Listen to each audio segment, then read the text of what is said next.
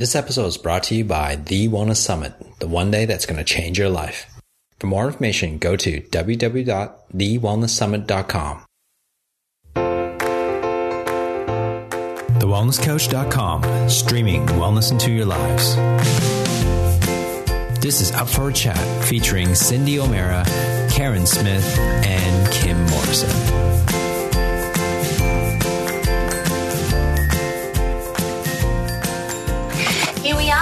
For a chat about the hottest topics that are important to you. I'm Karen Smith. I'm Kim Morrison. And I'm Cyndi O'Meara. And welcome to this week's podcast. Now, you know, this week we've had some pretty serious debate about what we were going to be talking about because we've got so many different topics and subjects that we're so passionate about and we've got so much information that we want to share with you. So, the general consensus today has been about the power of habit. Now, we all know that, you know, we've got really positive habits and we've also got habits that are not quite so positive. You know, there are habits that really don't serve us.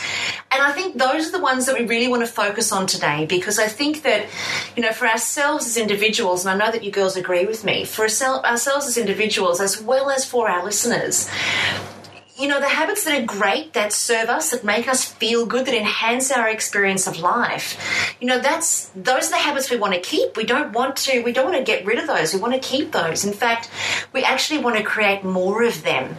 And I think that between the three of us, we've actually got the skill and the ability to be able to share how we can create really empowering, positive habits that I guess serve us not just now, but into our futures. And I think that's really important.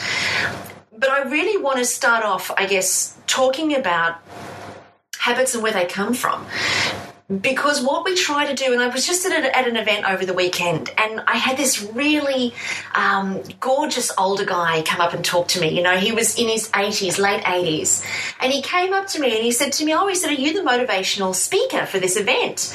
And I said, "Yes, yes, yes, I am. I'm, I'm I've been brought in to get everybody, you know, pumped and excited about life." And at 89 years old, this man says to me, he says, "You know."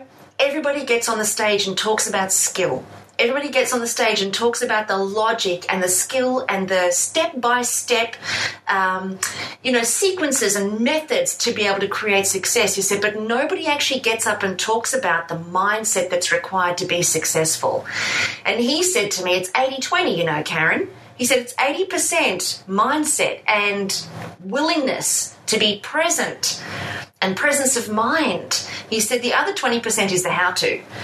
And you know, it struck me. It struck me like a lightning bolt because I thought, you know, we, most of us, we know that intellectually, but we never really articulate it. And we never really hold ourselves accountable for, particularly when it comes to habits, we don't hold ourselves accountable for the mindset that's going to both break a habit or create a new one. We just see somebody slim and think, oh my goodness, I want to be like her. Or we see somebody who has great health and we think we want to be like them or we want to eat the same way that they do. I've been guilty of it myself. I look at I look at Kim and, and I want to be like Kim when I grow up. I've started my running, I really have. And I look at Kim and I think, well, wow, okay, so what does she do every morning when she wakes up? And what does she eat every day? And I think about what she actually does more than I think about who she is while she's doing what she's doing. Mm-hmm. What's the mindset between and behind who she is that makes her this fit goddess of spunkinicity? You're so gorgeous. but it's you know it, it's it's that that we look at i guess it's what life presents us with in terms of contrast to what we actually have that makes us realize that our habits are not necessarily serving us not necessarily good for us mm-hmm. you know you look at somebody who's addicted to heroin or you look at somebody who's addicted to marijuana or addicted to sugar or any kind of i guess habits that don't serve us those are the kind of habits that are not only um, they're self-destructive but they're habits that are seated at a much deeper level. And i really want to go there in this conversation because i really want to open up pandora's box about how we look at habits. So instead of us just trying to analyze our habits and consciously come up with the reality that we need to break the habit. It's not good for me. It's not serving me the way that I eat or the way that I behave. I need to do something different.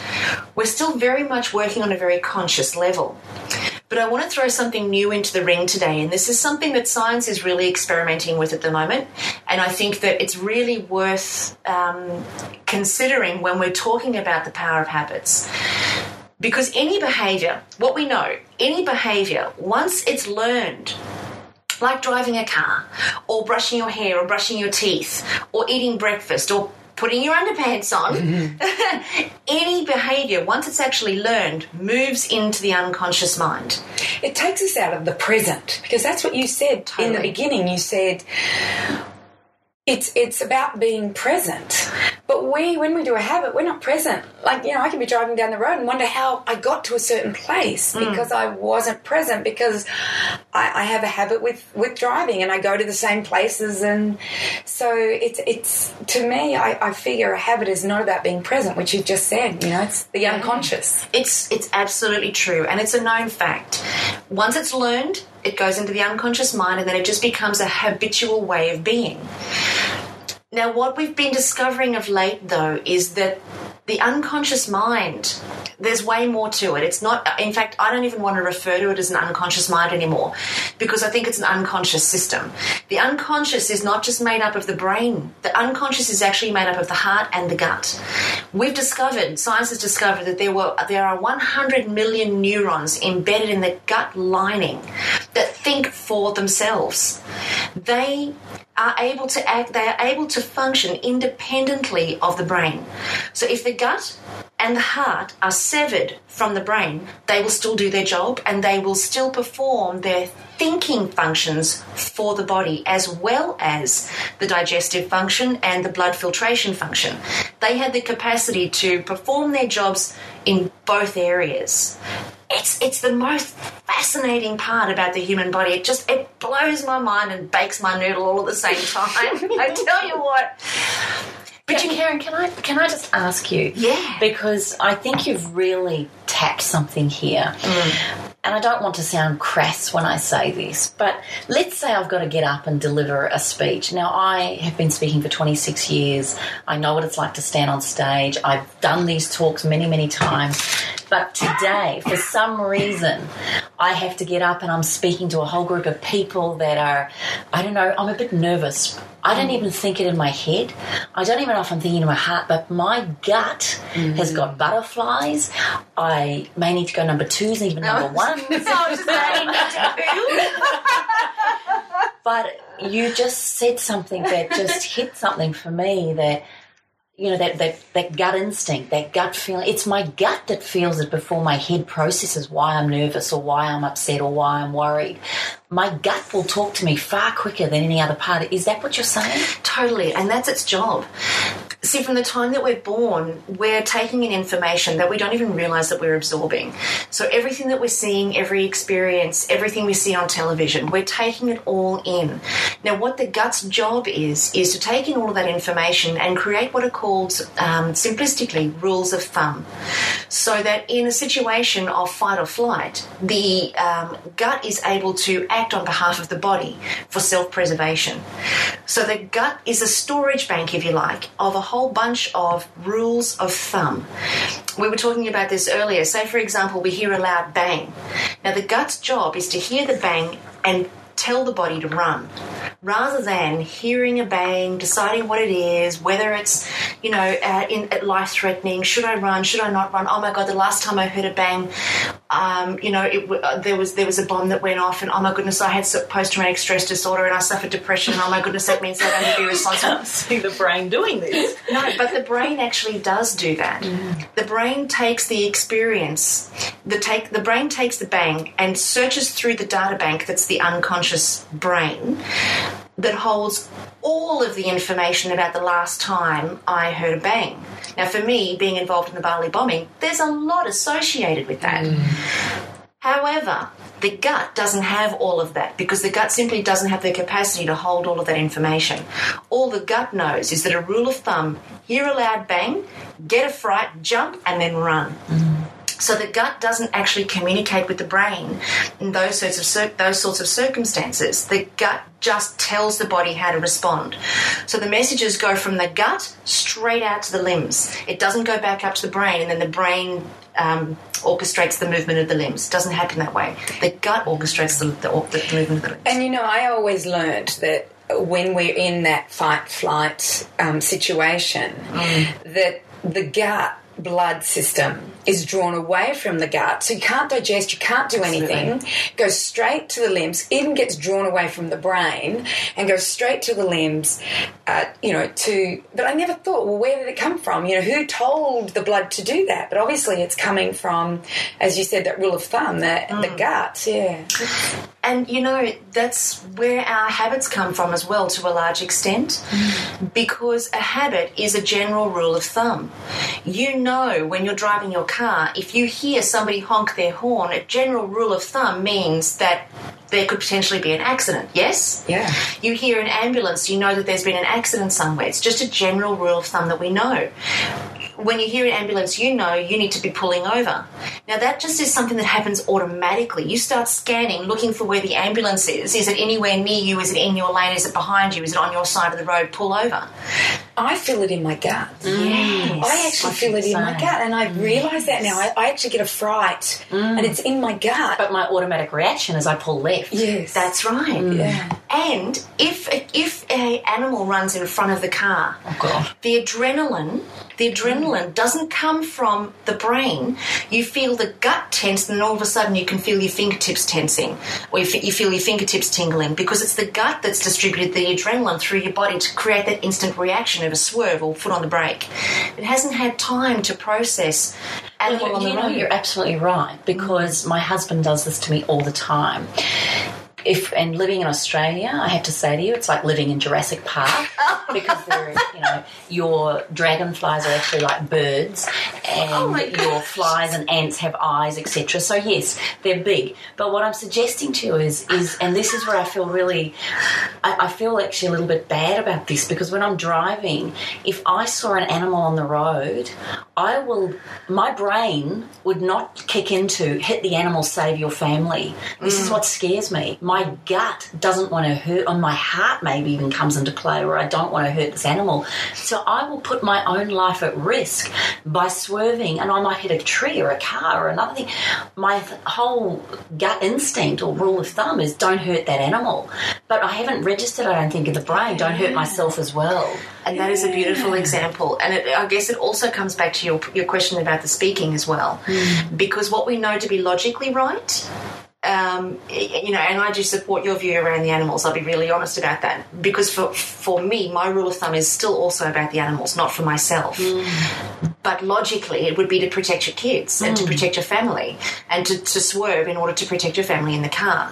Which is evidence of the fact that the brain isn't the one that's driving the performance or the action. It, it is definitely the gut. And when you're getting up on stage to speak, you can tell yourself logically, I've spoken 300 times and I have not died yet. Every time I get off the stage, I get off the stage alive. But from your gut's perspective, it's like the end of the world. Mm. So, you know, I was I did a recording yesterday. I've delivered 770 odd presentations, and obviously my gut when I get to a thousand people that I'm speaking for, hasn't registered that a thousand people is safe. So the rule of thumb hasn't registered that yet. Anything up to a thousand, my gut has a rule of thumb that it's safe and I'm going to be fine. As soon as I'm over a thousand, I'm back to square one. It's just, it's hilarious. funny, isn't it? It's hilarious. But this is the thing that I want to open up for us to talk about here is that, you know, for a lot of the time, when you look, listen to um, audios and you read books and you listen to speakers about changing habits and, and creating new habits around our money and about our health and our eating and everything, we all look at it from a very logical perspective. We all look at it from the context of trying to make conscious changes with something that's happening very unconsciously, but it's not happening as a result of the brain. It's happening as a result of a rule of thumb that we've set up that lives in the gut. So, in order to create a new habit, we need to create the new habit from the bottom up. Bottoms up. Bottoms up. because when you think about those instant first reactions, those gut feelings, those intuitive responses, they come from the gut. And this is how the conscious system or unconscious system actually works. So we've got the the gut that gives us that first instinct, that first impression. Whether you're aware of it or not, it's always there. Then what happens is we move up to the heart where we think, okay, how is this going to serve me and how is this going to serve humanity? Because the heart actually has its own thinking system with 40 million neurons or neurites that live inside of the heart. And the heart has the capacity to emit a, uh radio frequency five times the distance of the human body. So it's the heart that's actually reaching out, connecting with other hearts. That's why we can feel each other and we feel a sense of love for others. The brain is the logical processor, the planner, the delivery mechanism. So if we were to look from the bottom up, we think about well what's what what do I feel about this? What's right? What's best for me? What's in my best interest? What's in my gut feeling? What's my gut feeling What's about my it? gut? We always ask that question. And if we listen, if we pay attention, we'll hear it. But most of the time, we don't because we bypass all of that. Not that we actually do bypass it because it's all happening anyway. But in today's society, we're so conditioned around action. We're so conditioned around results and planning. That's our culture. But unfortunately, our culture isn't serving us because look at us. We're exhausted, we're overweight, we're unhealthy, we're working too hard, we're producing results that we're not happy with, so we're in constant strive, which is constant fight or flight, which puts the body under greater stress and we're dying earlier. So things, and we're, and we're diseased, disillusioned, and completely disappointed with our lives, and we wonder why. We keep doing the same thing and expecting a different result. Hmm. Insanity. But what's happening is we're listening and being driven by the unconscious system. But trying to blame it all on the brain, saying, well, I need to put in a new action plan, I need to come up with new steps and new strategies. Wrong. That's not it. It's all about going from the bottom up. How, what's my gut response to this? What does my gut feel? And then listen. And then get an understanding and a connection with how our heart feels about how is this for me and how is this for humanity. Because everything we do creates a ripple effect. And then we use our brain for what it's actually there for, is the constant con- um, conscious presence of mind in order to create the action plan to deliver what the gut and the heart as part of the unconscious mind, unconscious system has created. Okay, so talk me through this. Yeah. I've got a habit at three o'clock every day that I'm hungry and I want something sweet. Hmm. So I want to go into the kitchen and I want to get a biscuit or a cookie or I want to do something like that. Or I want to get on the phone and to, uh, uh it's my timeout. What does that say? How do I work from the bottom up? Um, I mean, I think it's a, a classic that Cyndi's actually written a book called Changing Habits, Changing Lives based on food, which is to me the gut, hmm. which is quite hmm. fascinating. I don't even know if you realize how powerful what you're doing and how it's changing lives. But, but Absolutely. Talk me through that, Cyndi, how I've got this habit of wanting something sweet. It's usually mid afternoon. Um, I don't want to do what I'm doing. I'm distracted. I, why am I reaching for something? Is, is there more to reaching for something sweet, do you think? It's funny because I wanted to ask Karen the same well, I'm going to you. You- I know you're going to me. You know, like I read a book. Um, I don't know, probably in the last year, and it was about the power of habit. And it taught me that every single habit we have has three parts to it. And the first is the cue. So, you know, the cue is it's three o'clock in the afternoon. Is it the time? Is that your cue? Or is it your blood sugar's dropped? Is that your cue? Or you just need time out? You know, so we don't really, you know, is it the time? Is it the, um, the, the addiction? Maybe, you know, it could all be part of that. So once you figure out your cue, and then your routine, and your routine might be going to the fridge, opening up, getting a, a, a chocolate that you've made, of course, um, a cookie or a muffin, and then what ends up being is the result or the reward that you get and the reward is you've taken time out it stopped you from doing some work you've you've you know satisfied the the addiction that you had so these are So, so just explain this to me again. Yeah. There's a cue, a cue there's a routine, Yep. And then there's a reward. Yes. That's what my conscious mind is doing, or my subconscious. Like, Well, no, it's unconscious. It's It's, unconscious. it's very unconscious hmm. because if you knew better, you would do better. Right. So the fact that that's all occurring, it's occurring as a, what's a rule of thumb, if you like. Three o'clock comes, and the rule of thumb is you get up from your desk, you go and you get your chocolate, you come back to your desk. You know, you're consciously aware that you've eaten the chocolate. If you're trying to break the habit, you know what you're doing. Hmm.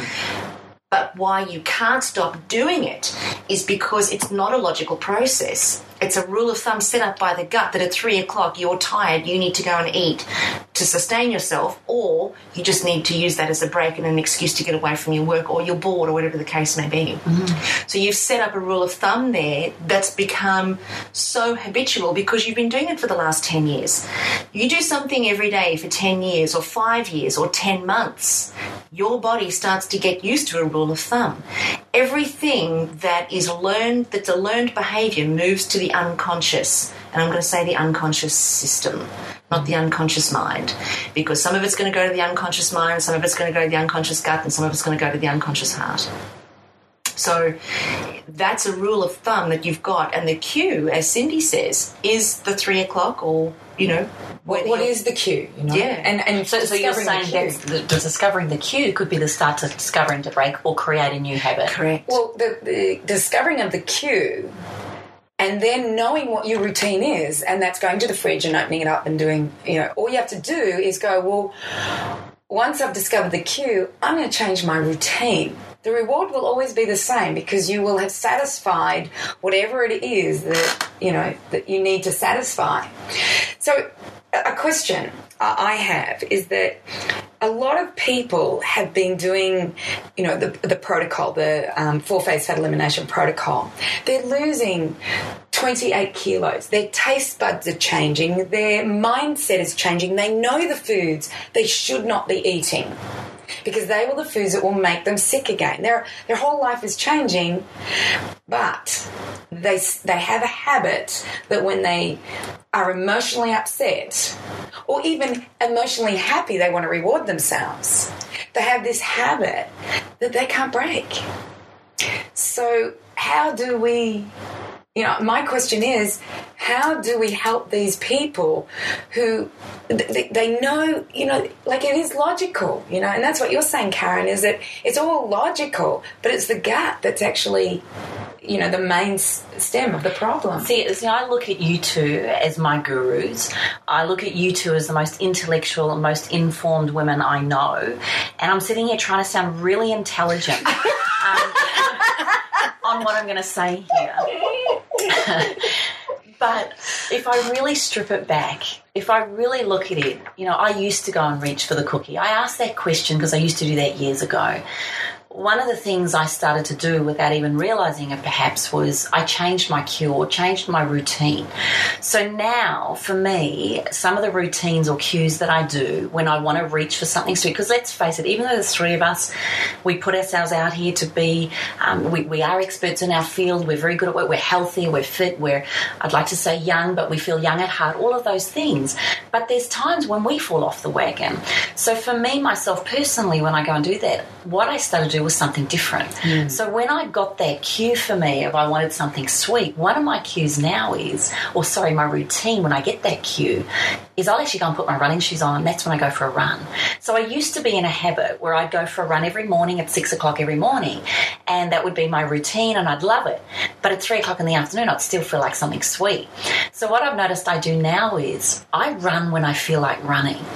And often for me, my cue to run is when I'm fatigued, when I'm tired, when I'm bored, when I want to go and ring someone, when I'm going to have a cookie.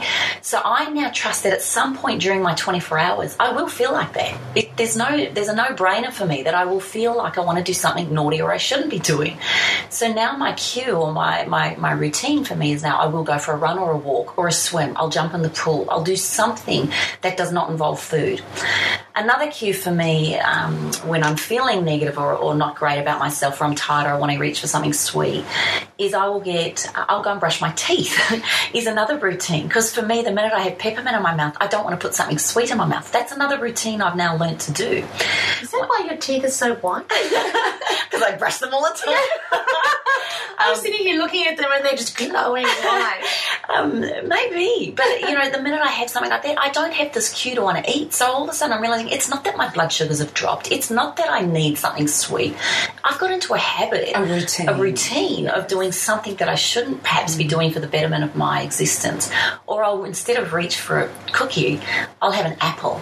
You know, I, I'm really consciously try. So, do you think this is what I'm starting to do? Is to create new routines and break those old ones? Because I'm trying to sound intelligent, as I said, but I'm trying to strip it back and think actually all I need to do is create a new routine. And that's right. Uh, basically, what they're saying is you're always going to have the cue and you always will want the reward. It's the routine, you just need to change.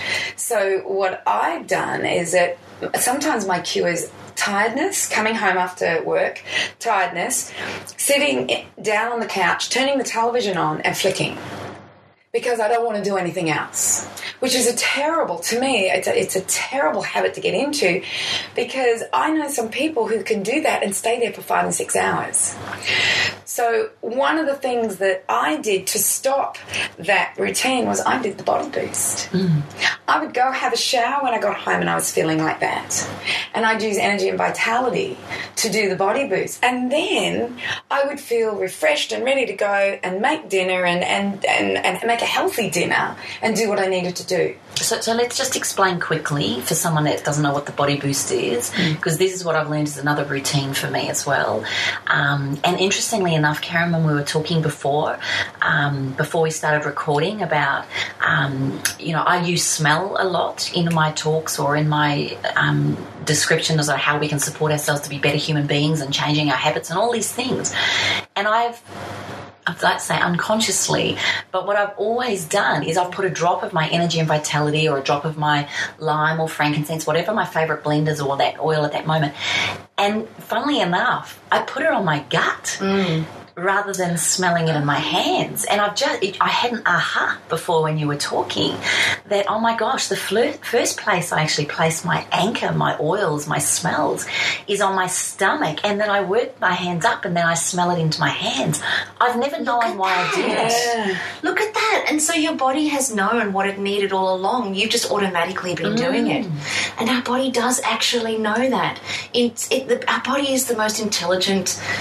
You know, piece of machinery. It's so intelligent in that you've already known to work your way up. Mm. Because that's the way that information and communication and connection between the unconscious system actually works. It makes me realize even more so how powerful the body boost is, though, because when I teach people to put a teaspoon of oil, a couple of drops of your favorite essential oils, and some magnesium spray on, and we we'll, perhaps we'll go into this in a little bit more in another podcast, but I work from the feet up. So I'll place that teaspoon, I slap it onto my skin all over, then I go back on my naked body and I work up the whole body. Bottoms up. Very conscious of my, once I hit the stomach, moving up over the heart, I finish off with the arms and then I hold my oils, my hands, my smell across my face, and I say something positive. So you're you saying you do that when you're tired, when you come home from a day at work, is probably one of the most I would say for, because smell is so closely linked to our emotions, and our emotions often drive our habits, um, or good or bad. But it's that smell association, connection with, and it cl- crosses the blood-brain barrier instantly, which then perhaps creates a logical thing of I've done something different, or I've done something for me. And I think it's really powerful. What we're talking about here is creating different routines, and, and for some of you, it might not be using oils. It might be, you know, going for a walk. It might be going for a swim. It might be changing the context, even getting out of your room, ringing someone, changing what you're doing to stop you doing the negative habit. Do you think then, in the same way, this is how I will consciously create a new habit? It has to be conscious, doesn't it? Look, yeah, absolutely. See, the unconscious system is incapable of um, making new choices. The unconscious system, being the mind, the gut, and the heart, and the gut, is incapable of making new decisions and new choices. It works purely from stored data. And in order to, and the conscious mind is the only part of us that is able to make new choices, new decisions, and new plans. So for all of us, if we want to create something new, it has to have conscious awareness to it. You have to make a conscious new choice. Like if you were going to drive, if you've been driving an automatic car all your life, like at the moment, my nephew, um, he's 18, and he's just bought himself a manual car. He's been driving an automatic car, got his license on an automatic, but he really wanted to learn to drive a manual.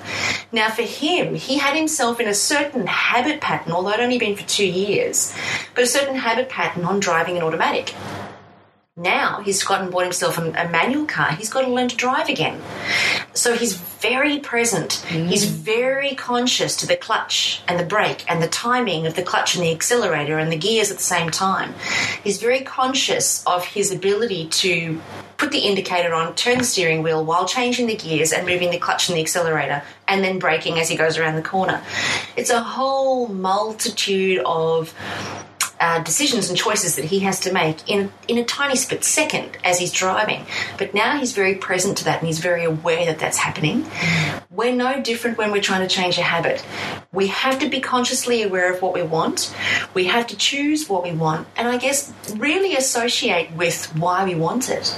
Why we want that new habit, why it's important to us, really connect to that and this is the part that I really want to encourage our listeners to be aware of is that when we want to create a new habit, in order for it to move into the unconscious system in a really powerful and a really potent way, don't just create a logical sequence from the conscious mind. Really connect to, as you were saying earlier, Kim, you know, start from the top down to create a new mm. habit. You know, it really is making sense. Mm. Become consciously present to what you want. Feel how it feels for you and for others. Really connect to the emotional aspects of it. And then really know that that's going to it's going to be the right thing for you in terms of once this is a habit, is this going to serve me in a holistic perspective. Because once it becomes a habit, it's going to become a rule of thumb and it's going to be driven from the bottom up. And that's why habits are so difficult to break mm. because they're almost so deeply ingrained and so deeply embedded. I remember, uh, you know, it has to be 20, 30 years ago, I was listening to a tape set. That's how long ago it was. And it was a gentleman who used to work for Walt Disney, and his name was Michael Vance. And he was really funny and he could get uh, his message across. And he was talking about habits. And he basically said there are four stages to becoming competent with a habit. And in order to break the habit, you have to go back a stage. So the first stage he talked about is that you are unconsciously incompetent. In other words, you have no idea that you don't even know that you can't do it.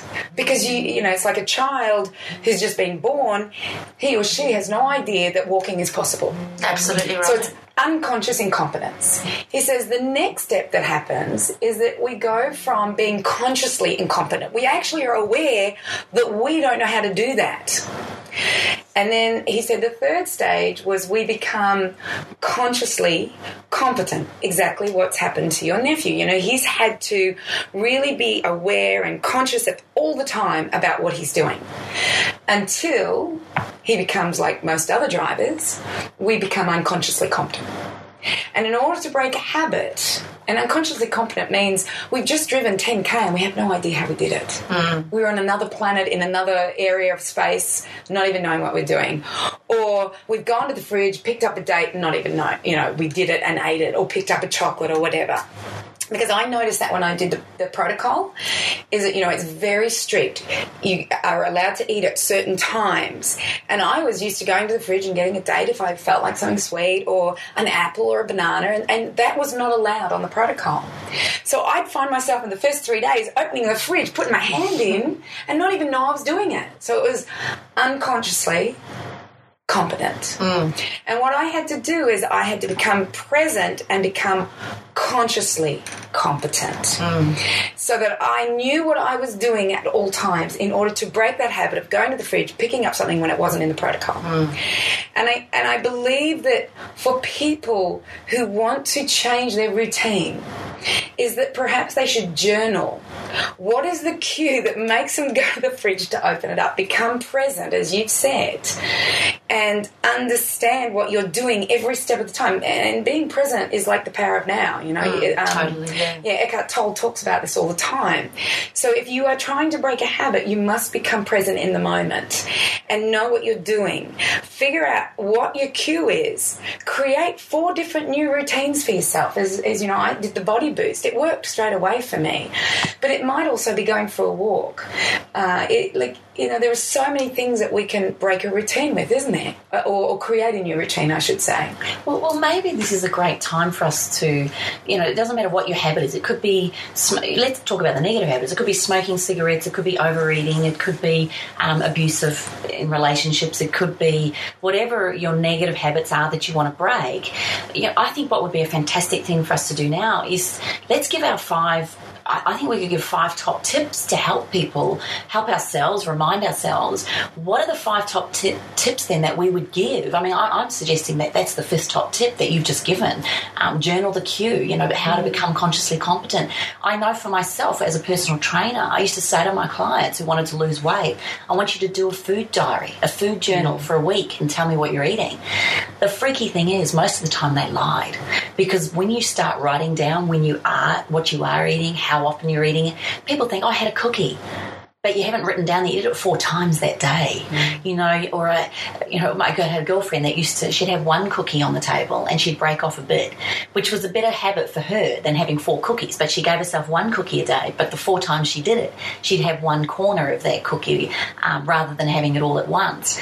I think mother, young mothers that are that are cooking and making food for their babies often you lick the spoon or you finish off their plate and you wonder why after two years of having your children you've put on ten kilos. It's these little habits that you're un- unconsciously even doing. So I think diarising, journaling, perhaps is one of the most important things to do to create a new habit. I th- I actually think before we do that, you actually brought up another issue, and that is that there are addictions to habits. Right. Yeah. You know, if you have an addiction to cigarettes, which is the nicotine, or an addiction to alcohol, which, you know, Karen was saying before, is to obliterate the world. Just, you know, that, that's the addiction, is to obliterate the world. So with every habit, no matter what the habit is, it's a bit of an addiction. There is an addiction to it. I, I, I, like I'm trying to think. I guess putting on your underpants, not knowing whether you put your left or your right in first, consciously, but unconscious. And I mean unconsciously, but consciously. If you think about it, like if everybody thinks now, when you get up in the morning, you put your undies on. Is it are you a left righty or a right lefty? is there an addiction to that? And if you try to change it, you have to be consciously present to do it. So every habit probably has an addiction. So, how do we solve the addiction? Is it coming, Karen, from the gut? Look, you know, for addictions, there's two components to that. There's the physical addiction to the substance that the body becomes attached to, and it become you know, like for um, drug addicts and and so on, and, and even alcoholics and And food addicts. and food addicts for sure. The body becomes attached to that from a molecular perspective. So there's the physical, there's the physicality um, of the addiction, and then there's the mental aspect of the addiction. Because every addiction comes with a payoff. And what I mean by that is that for most people, when they become addicted to something, it's it's more than the substance, more than the cigarette, or more than the sugar, or more than the alcohol, or more than the drugs, or more than the abusive relationship. Because it's not just always something physical that we addict to. Sometimes we're addicted to attracting abusive relationships or relationships where we're not valued.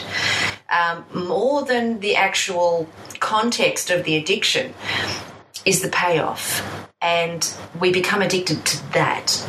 And the payoff is always something yuck. It's always a it's always something really ugh when we become aware of it.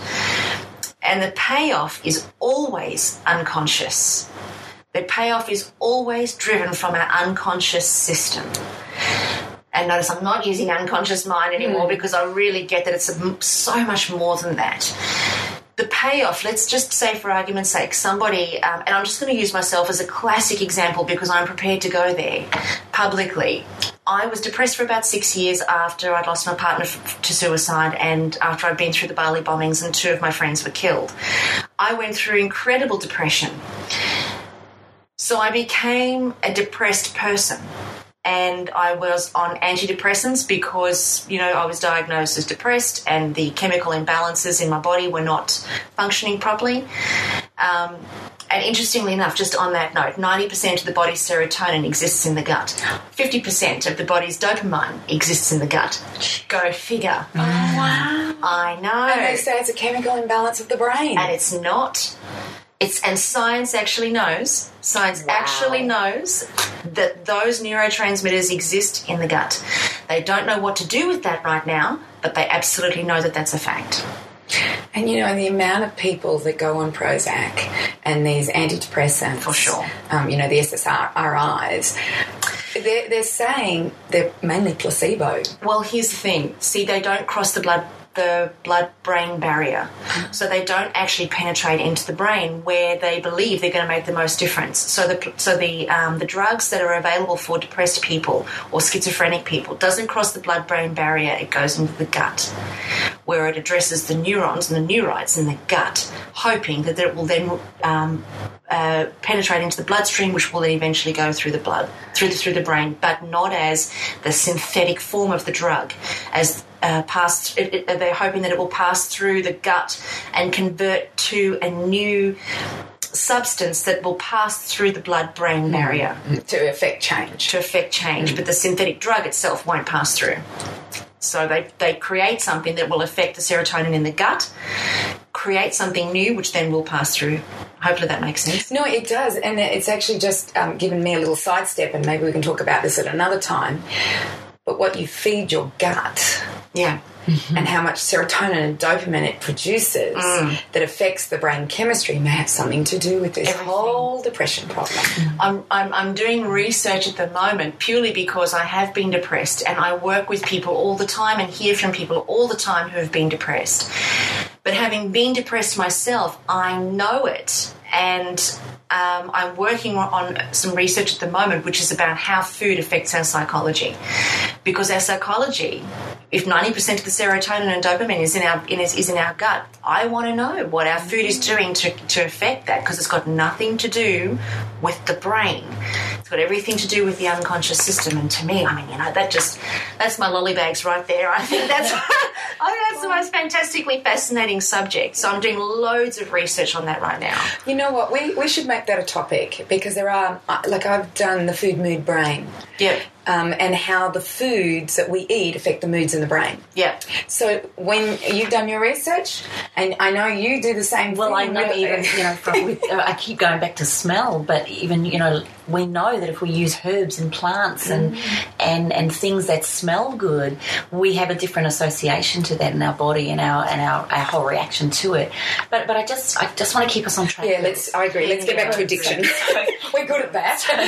Yeah. So before we go off onto another tangent, I just want to make sure our fifth most important um, suggestion and creating a good habit or breaking an old one is the conscious connection to what we want. Yes. So I think what you said at the beginning was list down the benefits of what it is that you want to have in your life and the costs. So journal the cues, in other words. Yeah. So, so Karen, would you suggest then? So, let's say my, my habit or addiction or, or, or thing is cigarettes. I want to give up cigarettes.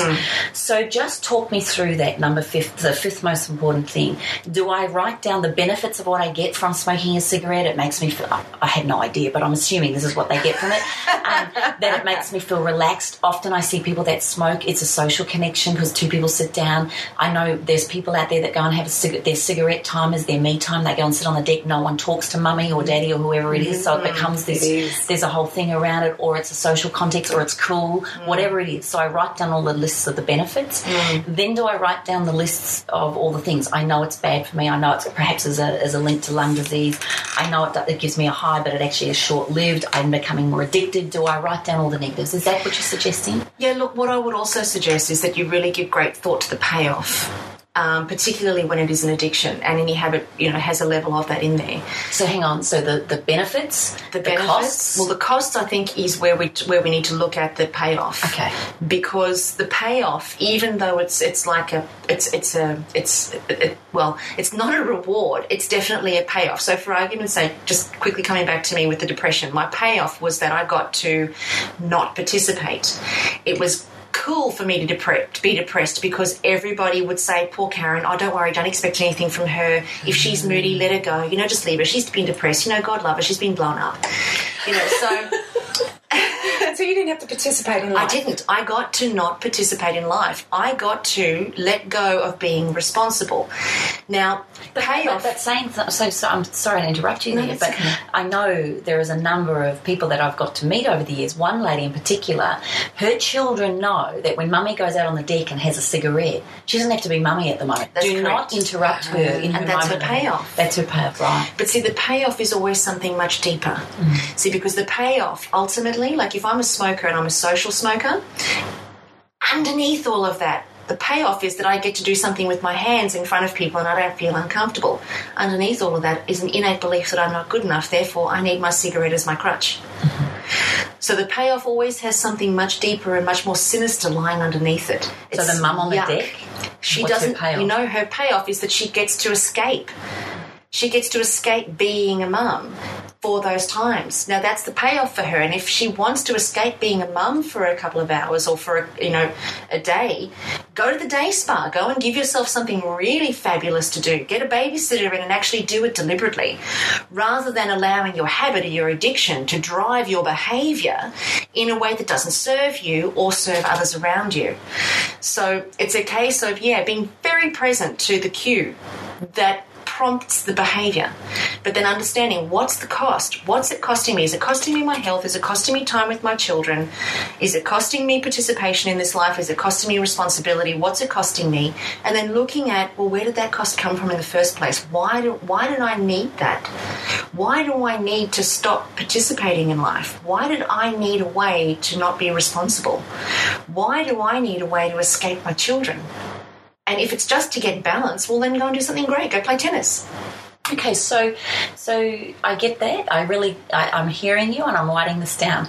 My question to you both would be this: If I want to break the habit and I don't want to be a smoker anymore, or I don't want to be depressed anymore, and I do all that and I write it all down, I write all the benefits, but I've still got the problem, then it's deeper than that. Is I don't want to give up the habit. I don't want to give up being a victim. I don't want to give up being right. depressed. You don't want to give up the payoff. So for those of you that say, "Oh, I've done this, I've written it down, and I've still got the habit," then you need to probably finish here at number five. And until you're ready to give up that habit, it ain't going to change because the next th- four points that we're going to give isn't going to matter if you don't want to change this habit. I would suggest. and and really, I just want to. I really want to stress: get clear on the payoff.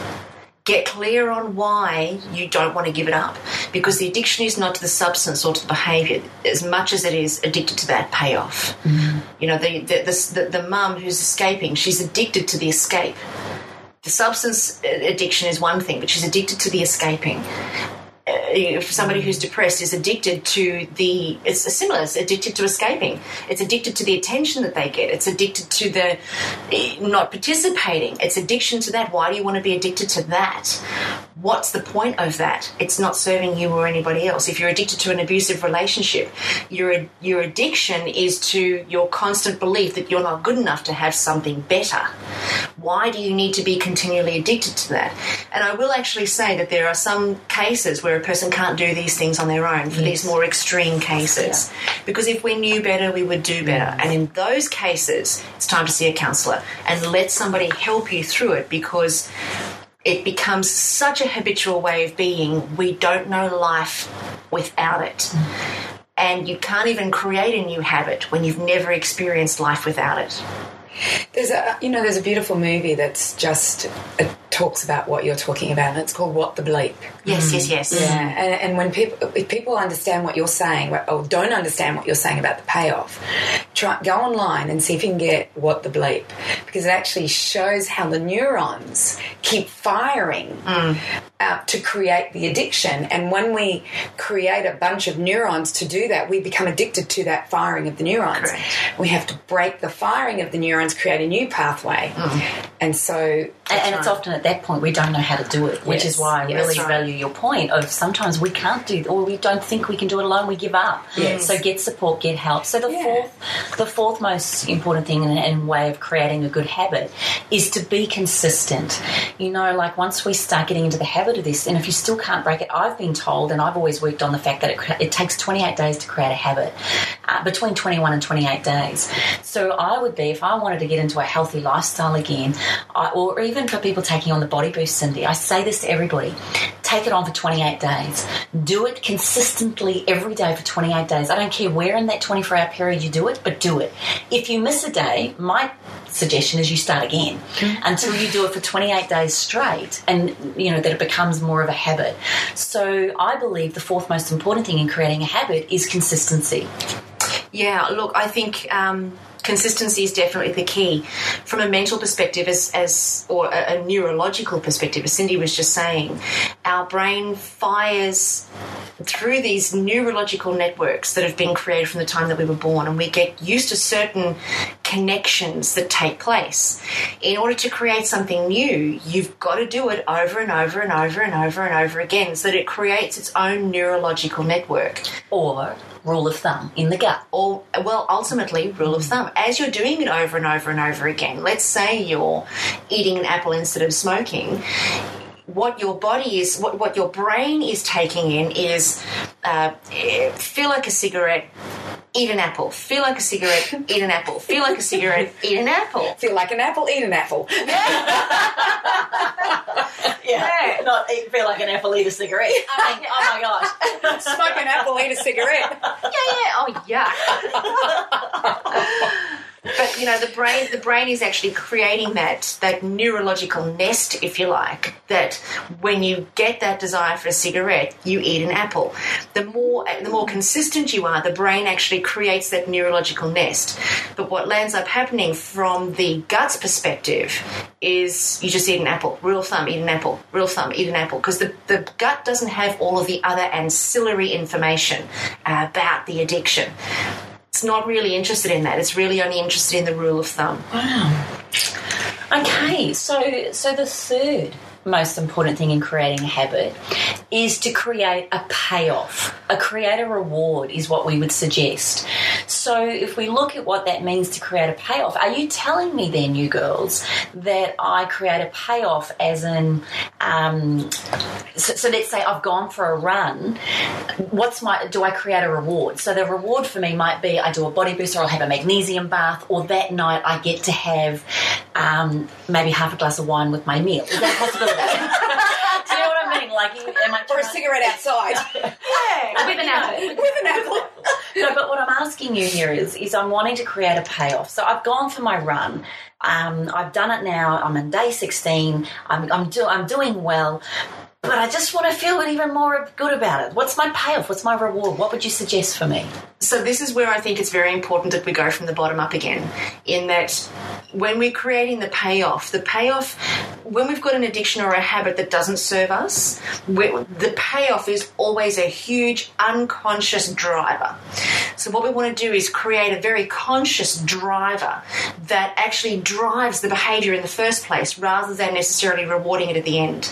So, for argument's sake, you could say, um, you know, if I have a visualization of myself being a size 8, for argument's sake, and being lean, fit, athletic, and strong, and having pictures all over my walls, and, you know, have a visualization of myself running 10 kilometers with ease, I would really embed myself in that first so that then that drives my behavior when I'm doing the new action. Mm-hmm. Yeah, you know, you just hit on a really interesting point there. Like people say to me, "Oh, when I lose the weight, I'm going to buy myself a new dress." Mm. And my I've always said it for years as a personal trainer. Get yourself a new pair of running shoes now. Get yourself a pair of shorts that you actually feel good in now, no matter what your size is. Because when I put on those shorts and those new shoes, I actually feel good now creating that. And you know what? My reward and payoff in a couple of months' time is, oh my gosh, I'm going to give these to my girlfriend who's now on the same journey, and I'm getting myself my size 10s or my size 12s or whatever the next size down. I believe in rewarding myself along the way uh, because I truly feel that sometimes if we say I'm going to do it, I'll buy my new jeans when I get to size 10. Mm. Sometimes size 10 never comes, mm. and I feel really disillusioned, disappointed, and I want to give up. So I want to have a pair of jeans that I look good in now in a size 14. and I know the reward. I don't mind spending another hundred bucks on a pair of jeans because now I'm buying a size 12. So to me, I think the payoff is always in the moment of where we're at too, rather than waiting for something that may never happen. Mm. Plus, the reward of, of not smoking, the reward of eating an apple, um, the the reward of doing, you know, not emotionally eating, the reward of going for a run speaks for itself, doesn't it, in the end? It's like this, I feel so much better doing this. Well, for somebody who's already doing it, yes, it feels like that. But for somebody who's at the other side of it and Okay. who's only just beginning, for them, they don't have that frame of reference. It's almost like uh, if we knew better, we would do better, but we don't even know what better is for a lot of the case because we've been so habituated in our behaviour and so habituated in what we've been doing that we've lost all frame of reference of a new possibility. We don't even know what that looks like. So I think Kim's point in terms of do what makes you feel good now so that then that drives your behavior is really important. And you know, even coming back to that serotonin in the gut, you know, when you do something that makes you feel good about yourself now, it, it makes it almost wakes up that serotonin thr and allows it to function through the body in a beautiful way. Whereas if we're bashing ourselves up about the fact that we didn't get it right or we made a mistake or we weren't consistent, then that just puts us back to square one where we're still then addicted to the payoff of I'm not really good enough in social situations, I need my cigarettes. And, and you know, sometimes it is painful for people to do a new habit. Some people think that it's hard to go for a walk, or it's hard to get out there and exercise, or it's hard to change their eating habits. But what I've found is uh, the, the pain of doing something new and different, but better for you, is much better than the pain of regret of not doing it in the first place. Exactly. Yeah, I just I just had a quick idea, and I know that we need to we need to keep moving on this. I just had a really uh, instant idea there. You know, there's something that's really crucial for people who don't have a frame of reference of what's possible, and that is modelling. When you know, um, I look at you for argument's sake, Kim, and like I said, I want to be you when I grow up. um, it would be like me modelling you in the context of I don't know any other way than what I know. So, in order for me to position myself the way that I want to be positioned, I need to look at what Kim does, how she does it, and who she is, and try and model myself on that. Because that then gives me a frame of reference that I can't have on my own if I'm doing it by myself. An extraordinary point. I'm, I, I'm really humbled and very touched that you say what you say.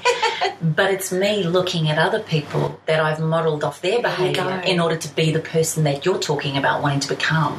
And therein lies the ripple effect. Mm. Mm. Simply by us being our best version of ourselves, we then are able to create a ripple effect for others. And I think, you know, especially for parents, I think it's even more important that we really nail and kick these habits mm. and we really get the power of our habits because it's not just about us.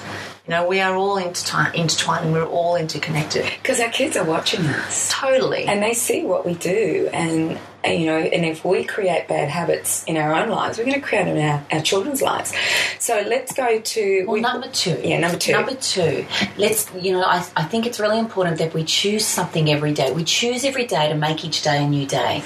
Look, let's face it, we fall off the wagon. Let's face it, some days there's a social function, especially if we're coming up to Christmas or a birthday or some um, social interaction.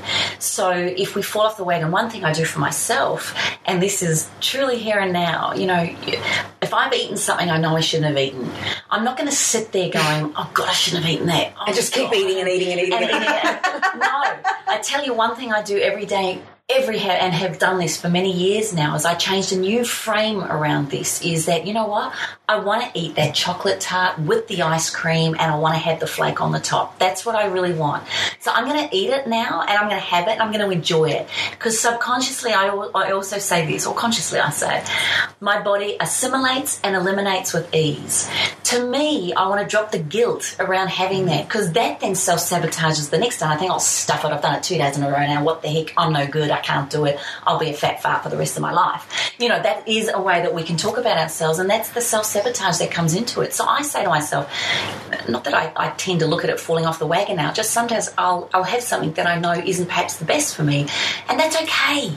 Because now, and I think what you're saying before, I have a framework for me that I probably live 90, 95% of my life now in a very healthy, habitual, beautiful way. So for me, it's now only 5%. So for those of us that 95% of the time perhaps isn't so great, you gradually work yourself up and you choose today as your new day Um, you choose it to have getting it. You, you, you know, you want to do something new for me today. So today, I am going to go for my run every day without. I can promise you this: every day without fail for 26 years, I have never missed my daily body boost. I have never missed it for 26 years, and I made a commitment to myself 26 years ago that this was one habit. It took me 30 seconds every morning. I will embed for the rest of my life. The payoff and the reward of that is phenomenal because I give myself 30 seconds, even though I'm busy. Mm. You know, you you said something there which is still number two as, as we're going through is that we often um, make a commitment to our girlfriends and all hell can be breaking through in the house and everything's going wrong. We never break that commitment to our girlfriends. If I say to you, Kim, yes, I'll be there for you, you know, the house can be burning down, I'll be there for you. But when we make a commitment to ourselves and the house is burning down, we do not keep our commitment to ourselves. And I think we're a bit more important than the girlfriend. I really do. And I just feel that we need to, when we make that commitment on that daily basis to ourselves, no matter if the house is burning down, we really need to, as you say, self care is not indulgent, it's actually essential. So I, I want people to realize that when they make a commitment to themselves, it's like making a commitment to their girlfriend. You won't break that. You will help them as best you can. But when you do break that commitment to yourself, your self esteem, and that's what we've been talking about here, your self esteem just goes down that little bit more. So it's really important that on a daily basis, if you make that commitment, you go, right, I'm going to do it. And it's not even so much that you're not going to be as good a girlfriend by not doing that. You, in fact, become a better girlfriend, a better wife, a better mother, a better nurturer, a better mm-hmm. provider when you give to yourself first. And that's what I believe we're talking about here are habits that be- are positive habits that make you the best version of yourself mm-hmm. in order to create that ripple effect amongst your friends, family, girlfriends. And then you become the model.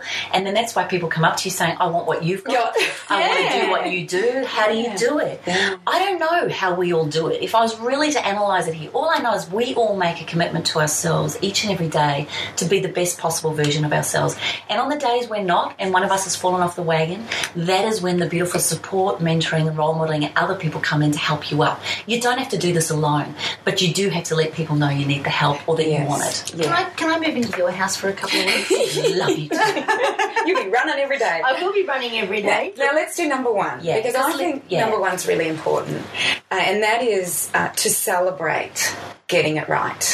So I, I want to tell you a story about a friend of mine who married someone who was addicted to illicit, um, illicit drugs, and he chose not to do drugs again. He did um, Drugs Anonymous, I think it was, or you know, just like Alcoholics Anonymous. So he did that, and he made the decision not to do it again.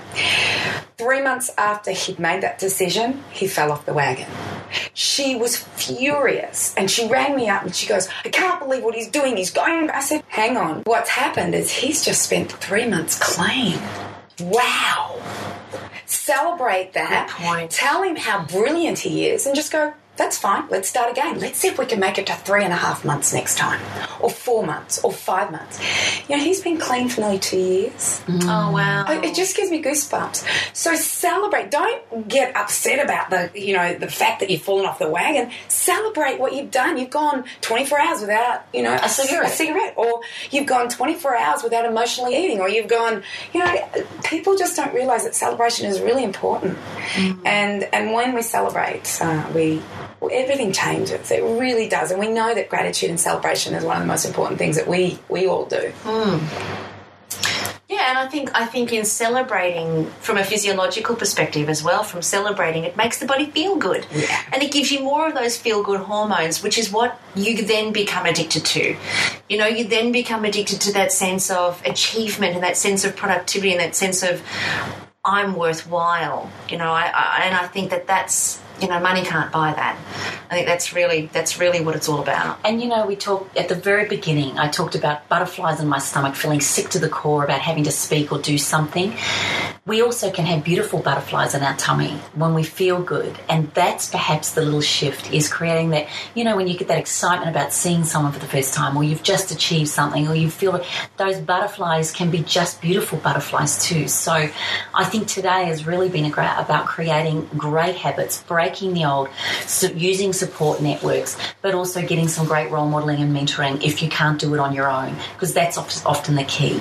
And we'll put those five steps um, on our on our great on idea. Yeah, on the Facebook page. Yeah, I think that's a great idea. I think because you know, it, it, it, at least it gets people thinking differently mm. about their behaviours, and it gets people thinking differently about why they do what they do, and is it really serving them?